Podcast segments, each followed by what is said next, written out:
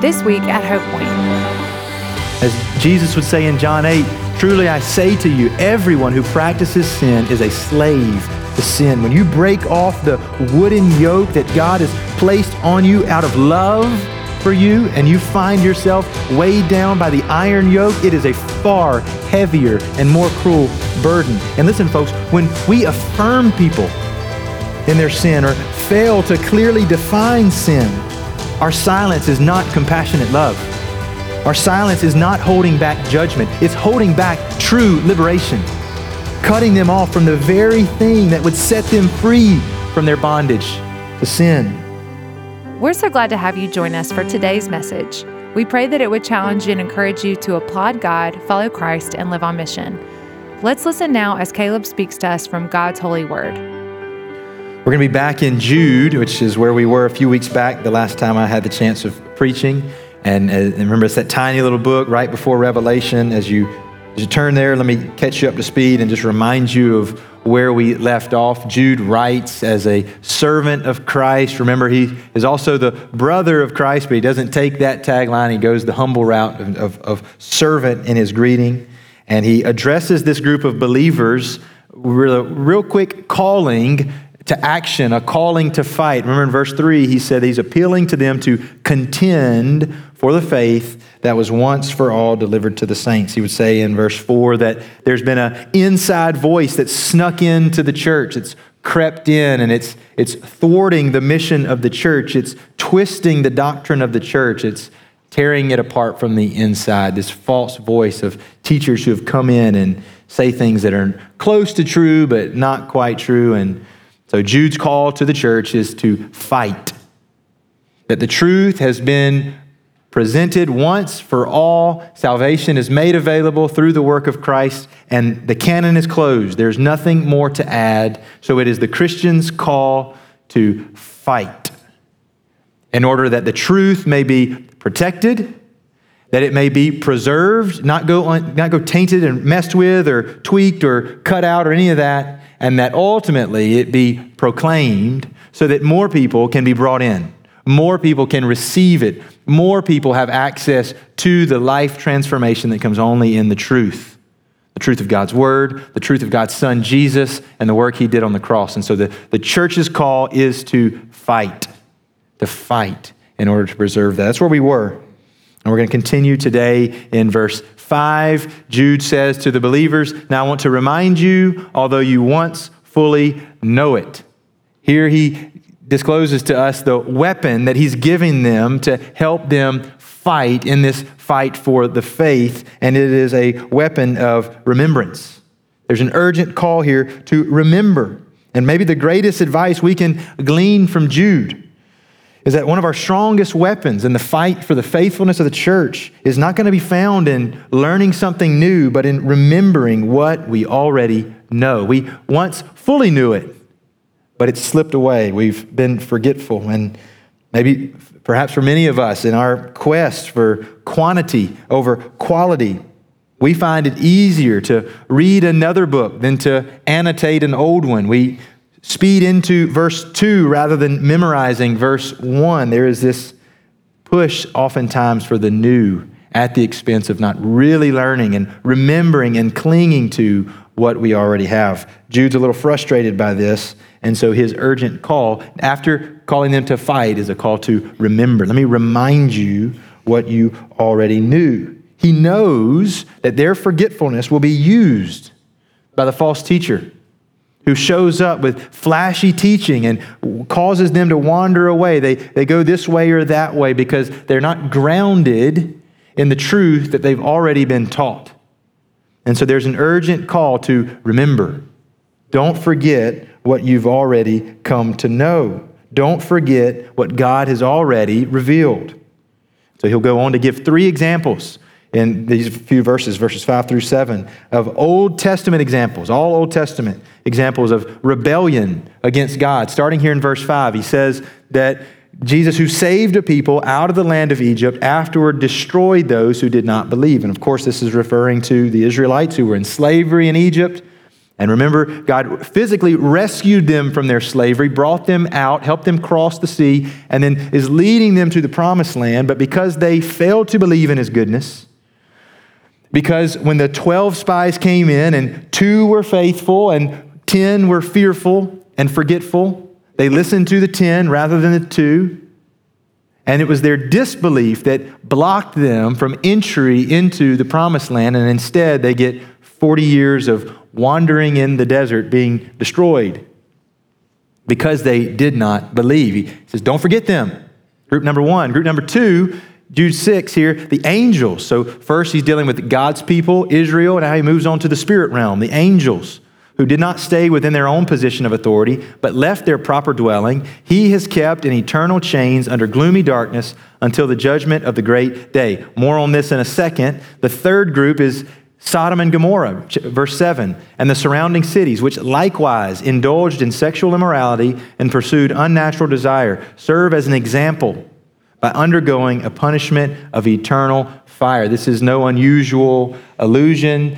Over 20 times throughout the Bible, Sodom and Gomorrah would be referenced as an example of God's judgment poured out on those who rebelled against him, rebelled against his order, his design, his commands of how things are meant to operate. And so he lumps them into this group. But notice he also says, which likewise, so there's a connection between this group and the group before, the angels, meaning their punishment is for a similar offense. They have done something much like that of those of Sodom and Gomorrah. You can refer back to Genesis 6 for this, what he's referring to there, where Scripture says that these angels that he's referring to desired, in the same way that we see desire here, this unnatural desire, a strange flesh. They desired the daughters of Adam, and they acted on those desires in the way that those of Sodom and Gomorrah acted on their immoral, their displeasing desires, and in both cases rebelled against the established order of creation. And there's punishment, severe punishment in both cases. So 3 examples very quickly of people either not believing in God, forgetting God, or rebelling against God. And in all 3 cases, there's severe punishment. But notice something interesting about the way these offenses are listed. We'd be quick to miss it. You maybe didn't even hear me say it when I read it the first time, but notice who it is that's responsible for this saving a people, and also for this destroying of people. It's the character Jesus, somebody we didn't expect to see until the New Testament. And yet here he is acting on behalf of God in the Exodus, saving people from slavery, and then also the one responsible for destroying people. As a matter of fact, you look at verse 6, where it says, he has kept in eternal chains. And that word he, that pronoun there, is referring back to the name that was first mentioned, which would be Jesus. Why do you think Jude chooses to say Jesus there and not God, not the judge, not one of these Old Testament names, but the name Jesus?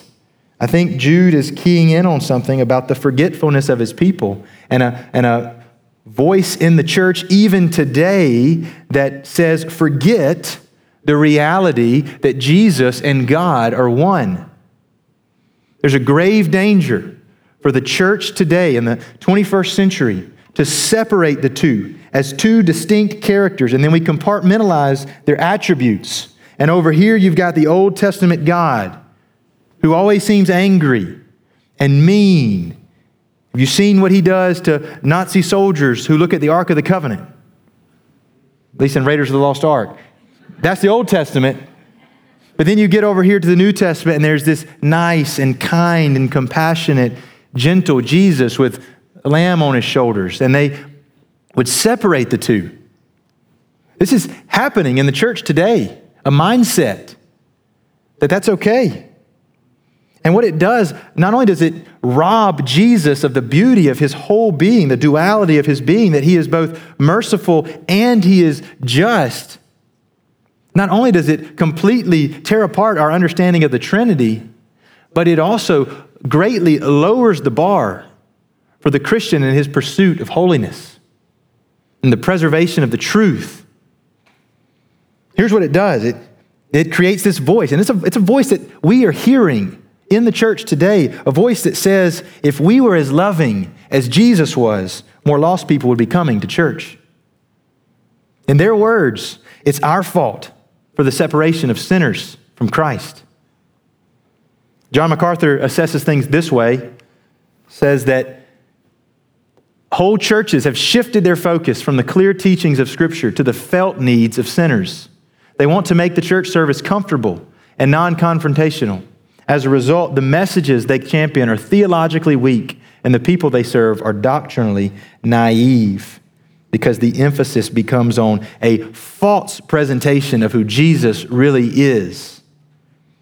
I recently heard a churchgoer say, they hate us.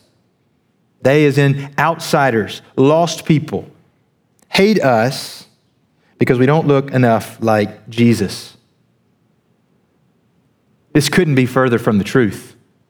After all, it was Jesus who said, if the world hates you, know that it has hated me before it hated you. In John, and then in Matthew, he would say, you will be hated by all, including lost people, for my name's sake. It's because of me that you will be hated.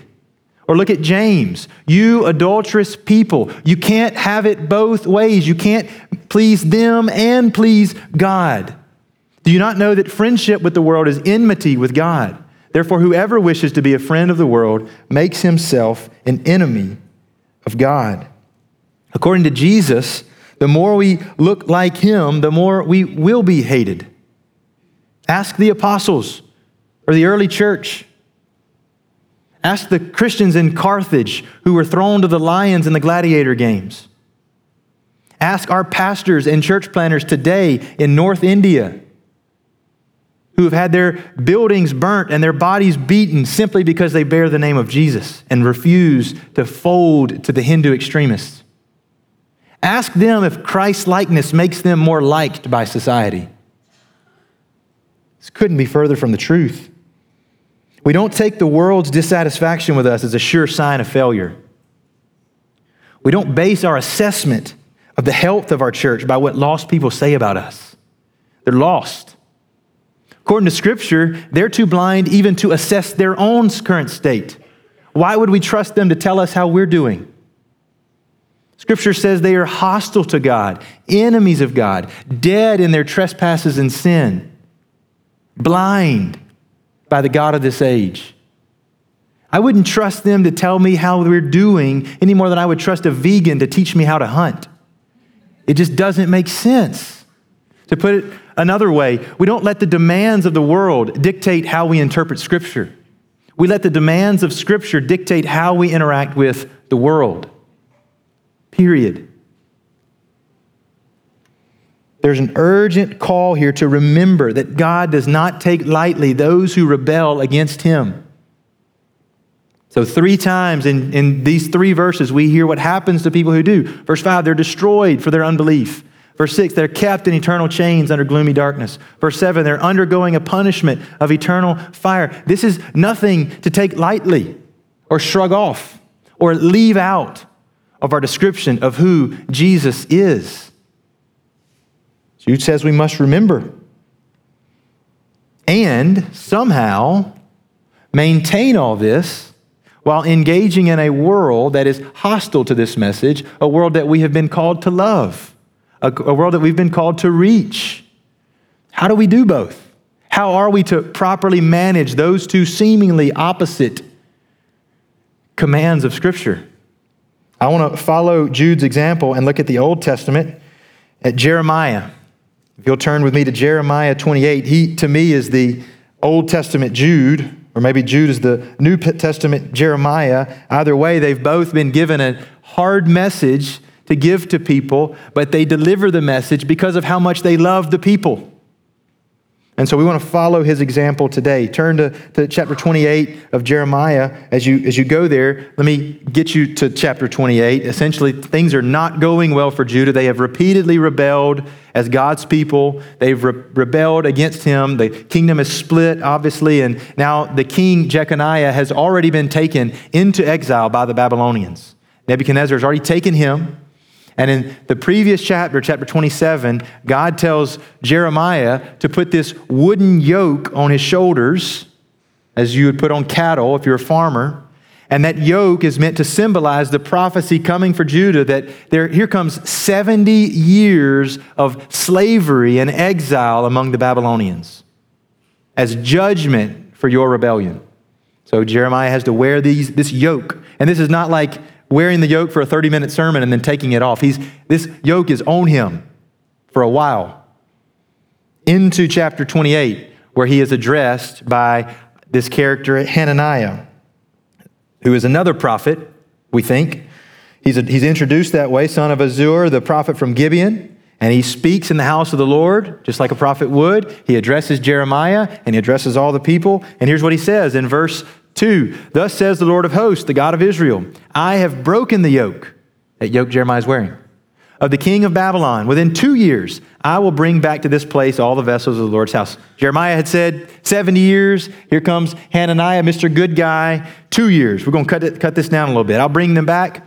All the vessels will be returned to the Lord's house, which Nebuchadnezzar, king of Babylon, took away from this place and carried to Babylon. I will also bring back to this place Jeconiah, your king, and all the exiles from Judah who went to Babylon, declares the Lord, for I will break the yoke of the king of Babylon.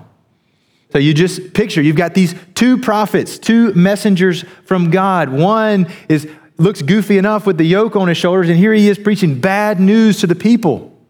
And then here comes Hananiah blowing the trumpet of victory, hope. Everything's going to get better. Things are not as bad as you think they are. Who would you be more likely to listen to? Whose message is easier to hear, easier to deliver? Obviously, good news. But it doesn't make it true. It doesn't make it true just because it's good news, and it paints a nice picture of this God who is bringing judgment. So how does Jeremiah respond? He's been called a phony. Is he going to buck up and react? Is he going to fight back? Is he going to take offense? Now listen to his response. The prophet Jeremiah spoke to Hananiah the prophet. Amen. May the Lord do so. May the Lord make the words that you have prophesied come true and bring back to this place from Babylon. He loves it.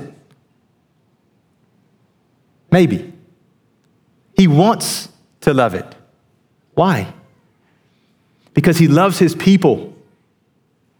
He doesn't want harm for his people. He says, oh, how I wish this could be true.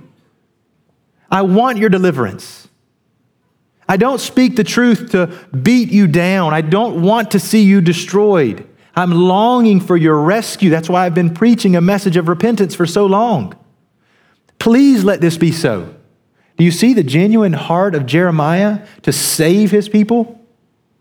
Longing for the false prophet's words to be true because it would minimize the harm of his people.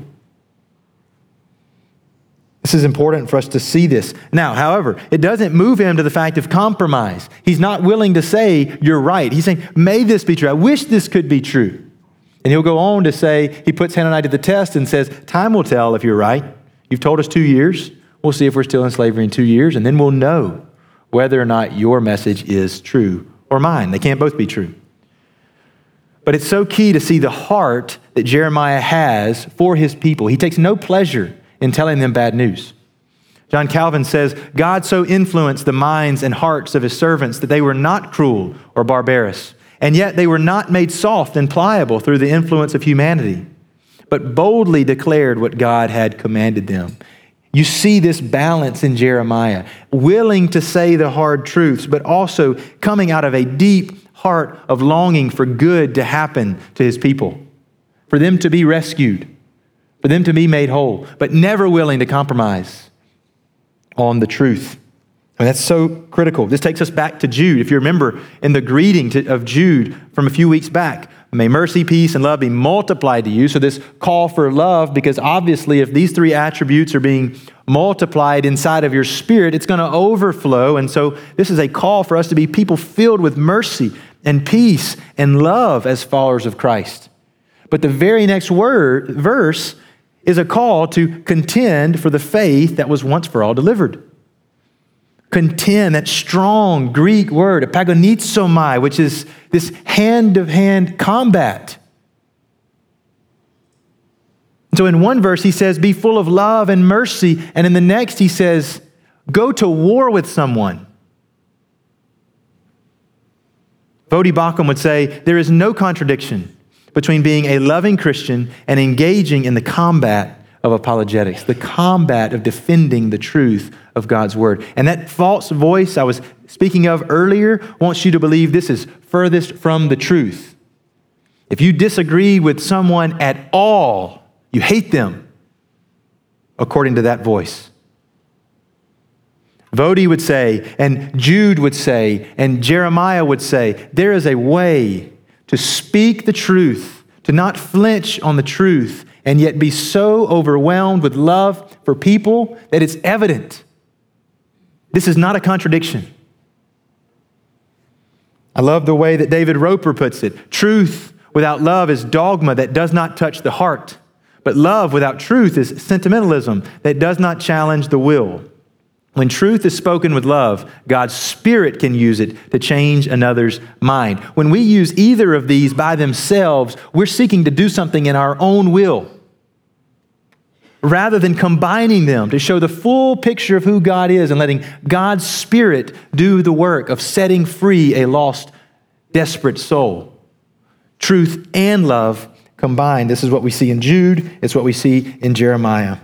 So we must avoid the two ditches on the side of the road, that road of walking faithfully as a loving truth teller.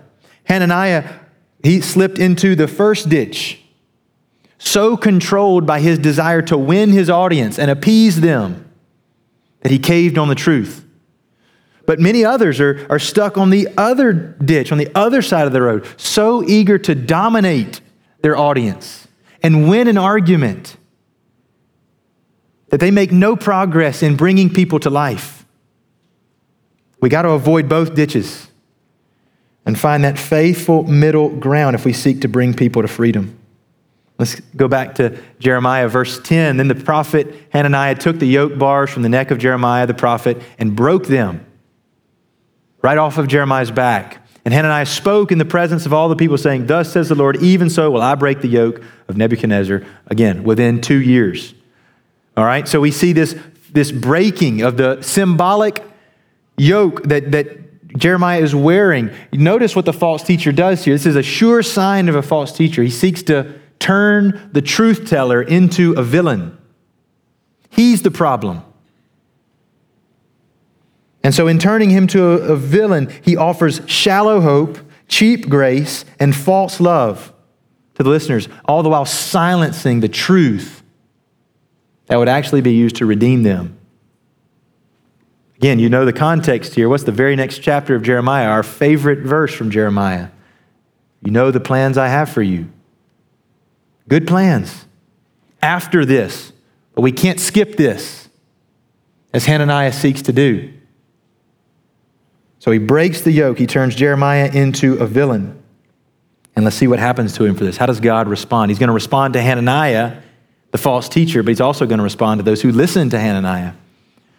So sometime later, Jeremiah is sent by God to say, go tell Hananiah, thus says the Lord, you have broken wooden bars, but you have made in their place bars of iron. Wooden bars are broken, now there's iron bars in their place. For thus says the Lord of hosts, the God of Israel, I have put upon the neck of all these nations an iron yoke to serve Nebuchadnezzar, king of Babylon, and they shall serve him, for I have given to him even the beasts of the field. And look at how he turns his anger towards Hananiah. Listen, Hananiah, the Lord has not sent you. You have verified by your words that you do not truly come from God, as Jeremiah does. Therefore, thus says the Lord, behold, I will remove you from the face of the earth. This year you shall die because you have uttered rebellion against the Lord. And sure enough, verse 17, in that same year, in the 7th month, the prophet Hananiah died. It's interesting that he throws in there, in the 7th month, because in verse 1, they let us know time-wise that this was beginning in the 5th month when Hananiah brings this message. And so in God's irony here, he looks at Hananiah, who has just finished preaching to the people, within 2 years, you'll be set free. And now God says to Hananiah, within 2 months, you'll be off the face of the earth. This is nothing to play with. Do not lead my people astray. Do not utter rebellion against my name. I don't remember Hananiah saying anything rebellious or telling people to turn their backs on God. He was guising himself as a prophet of God. And yet God called that uttering rebellion. Anytime we say to people a message other than the message God has clearly stated, we're uttering rebellion against the living God. And he does not take that lightly. But Hananiah is not the only one punished for this, for his false message. So are the people. Well, first, let me read this to you. This is the weight of punishment. Look at what God says to another prophet, to Ezekiel. So you, son of man, I have made a watchman for the house of Israel. Whenever you hear a word from my mouth, you shall give them warning from me. If I say to the wicked, O wicked one, you shall surely die. If I call something wicked and I tell you to warn the wicked, and you do not speak to warn the wicked to turn from his way, that wicked person shall die in his iniquity, but his blood I will require at your hand. Hananiah refused to do this. He wasn't willing to call sin what it was. He wasn't willing to let God's punishment actually fall on the people who deserved it. And notice the grace of God, even in this warning, the whole point of sending someone to say, O wicked one, turn from your sins, was so that they could be rescued. Now they miss that. They die in their iniquity. And the one who told them falsely is judged. And this is huge. But look at the penalty that falls on the people of Judah. Go tell Hananiah, thus says the Lord, you have broken wooden bars, but you have made in their place bars of iron. A heavier burden, a heavier yoke. The wooden yoke was easy for Hananiah to break, not the iron one. Alexander McLaren says, to throw off legitimate authority is to bind on a worse tyranny. To some kind of yoke, all of us must bend our necks. Let that sink in. All of us must bend our necks to some yoke. And if we slip them out, we do not thereby become independent, but simply bring upon ourselves a heavier pressure of a harder bondage. Breaking the wooden yoke always leads to a harder, heavier iron yoke. To the man who refuses the yoke of budgeting, circumstances will force him to submit to the yoke of debt, which is a much crueler and harsher master. You ask the first couple in the Garden of Eden who turned down and broke the wooden yoke of don't eat from this tree, and instead they're handed the iron yoke of banishment from the garden, enmity between one another, painful childbirth, thorns and thistles in work, and ultimately shame and broken fellowship before God. The iron yoke is heavier than the wooden yoke. I don't think this is news to anyone in this room, but you and I currently have front row seats of watching a culture do everything in its power to vigilantly remove any and all yokes from every individual. The gospel of self-expression and self-actualization and self-authority, you are your own captain. Remove any naysayer from your circle. This is today's gospel. We're watching what happens to people when they break away the yokes in their life and they don't find freedom on the other side. Only darker, heavier bondage. And they know it. The yoke of their conscience tells them. They know it. It's a heavier burden. As Jesus would say in John 8, truly I say to you, everyone who practices sin is a slave to sin. When you break off the wooden yoke that God has placed on you out of love for you, and you find yourself weighed down by the iron yoke, it is a far heavier and more cruel burden. And listen, folks, when we affirm people in their sin or fail to clearly define sin, our silence is not compassionate love. Our silence is not holding back judgment. It's holding back true liberation. Cutting them off from the very thing that would set them free from their bondage to sin. This is what's so important for us to realize, that all of us have sought to remove the wooden yoke placed upon us, only to experience the immense weight of the iron yoke.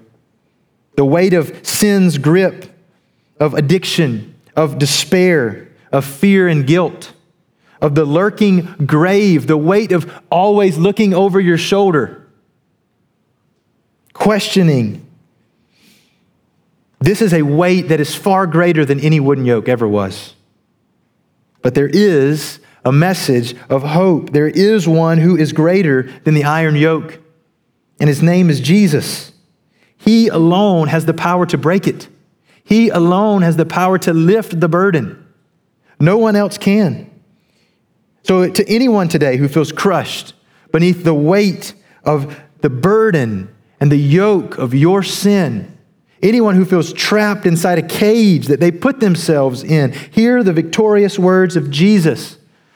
The Spirit of the Lord is upon me, because He has anointed me to proclaim good news to the poor. He has sent me to proclaim liberty to the captives and recovering of sight to the blind, to set at liberty those who are oppressed. There is one who seeks to free you from the yoke of your own sin, and His name is Jesus. And He does so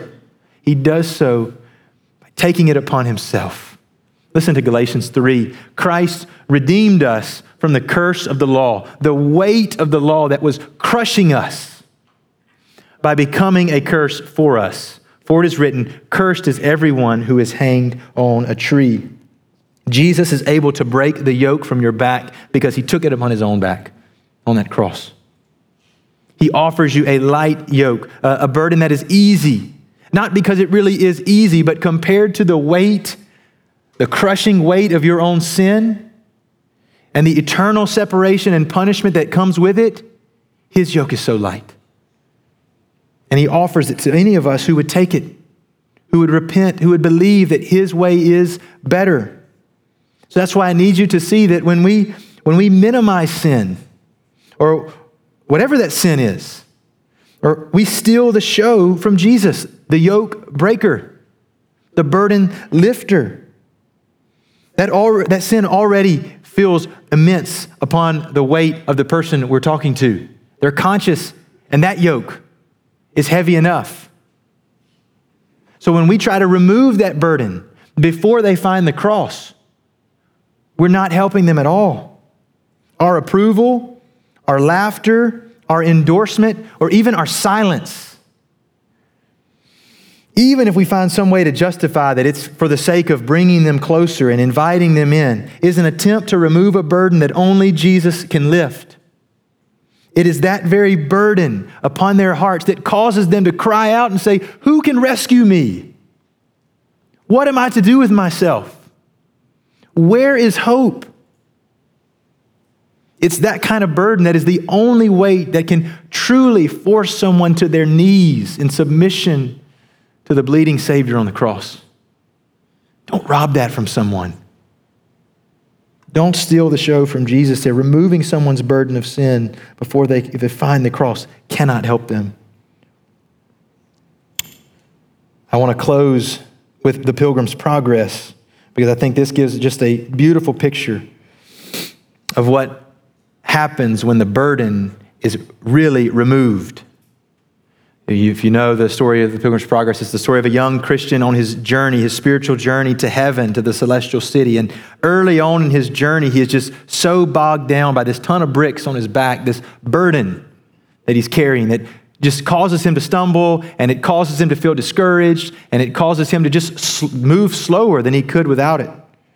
Look at what happens to him at this pivotal point in the story. Bunyan says, he ran thus till he came to a place somewhat ascending, and upon that place stood a cross, and little below in the bottom a sepulcher. That's a tomb in the rock. So he saw in my dream that just as Christian came up with the cross, as soon as he catches glimpse of the cross, his burden loosed from off his shoulders and fell from his back and began to tumble all the way down that hill that he just finished climbing. and so continued to do so until it came to the mouth of the sepulchre, where it fell in. It fell into the tomb, and I saw it no more.